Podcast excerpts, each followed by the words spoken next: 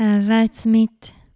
איזה צמד מילים חמוד ושגור ושכיח כל כך בעידן שלנו. גם בסביבה הקרובה וגם ברחוקה שלי אני פוגשת הרבה נשמות שנמצאות במסע לאהבה עצמית, וכותבות ומשתפות על התהליך של אהבה עצמית שלהן. ולנקודה הזאת של היום אני רוצה להתייחס בהרחבה. הזכרתי בפרק הקודם בקטן שהמוטו מספר אחד שלי הוא תאהבי את עצמך בשביל עצמך. ברגע שאני נוכחתי לדעת שאני רוצה לעלות לנקסט לבל שלי, אה, מצאתי שלא לכל האנשים יש רצון לב שאני אתפתח לנקסט לבל. אבל אם אני אדם שלא צריך את האישור שלהם, יהיה לי קל יותר לעשות את הצעד. יכול להיות שאת תמצאי את עצמך כסוכנת הבלעדית של הייעוד שלך, ובתקופות ממושכות מאוד את תהיי בפעילות יחיד למען השירות האישי שלך בעולם. ולכן אהבה עצמית היא כל כך חשובה.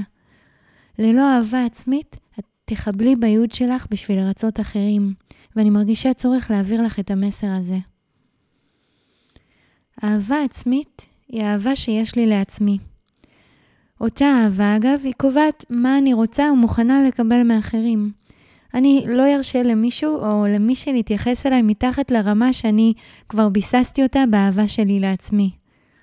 ועל אותו משקל, כמו שאני אוהבת ומעריכה את עצמי, ככה אני אעריך ואתייחס לאחרים. זה יקרה באופן טבעי. כשאת רואה אנשים שמוכנים לשאת יחס לא ראוי, ניצול, התעללות, חוסר כבוד אנושי מאחרים, זאת אינדיקציה ישירה לחוסר באהבה עצמית. ואם את מוצאת את עצמך בסיטואציות שלא נותנים לך יחס מכבד, מתנהלים מולך בצורה פוגענית, אז אה, סימן שצריך להקדיש משאבים להעלות את מפלס האהבה עצמית. באהבה עצמית לא מדובר שאני אהיה מלאה בעצמי ורק בעצמי. זה לא אנוכיות ו ego trip, לא לזאת הכוונה. הכוונה היא לכבוד עצמי למי שאני, כמו שאלוהים יצר אותי, והערך שאני מרגישה שקיים בי, הערך שאני מרגישה בתוכי מתוך החיבור לנשמה שלי, הערך שנוצר מבפנים בלי שהעולם בחוץ בכלל בכלל מעורב בו. אהבה עצמית היא נוצרת מתוך הפנים, מתוך החיבור פנימה. אנשים שאוהבים את עצמם באמת, הדרך שלך לראות את זה, זה בצורה שבה הם מתייחסים לאחרים. כשאת באמת אוהבת את עצמך, את מתייחסת טוב לאחרים.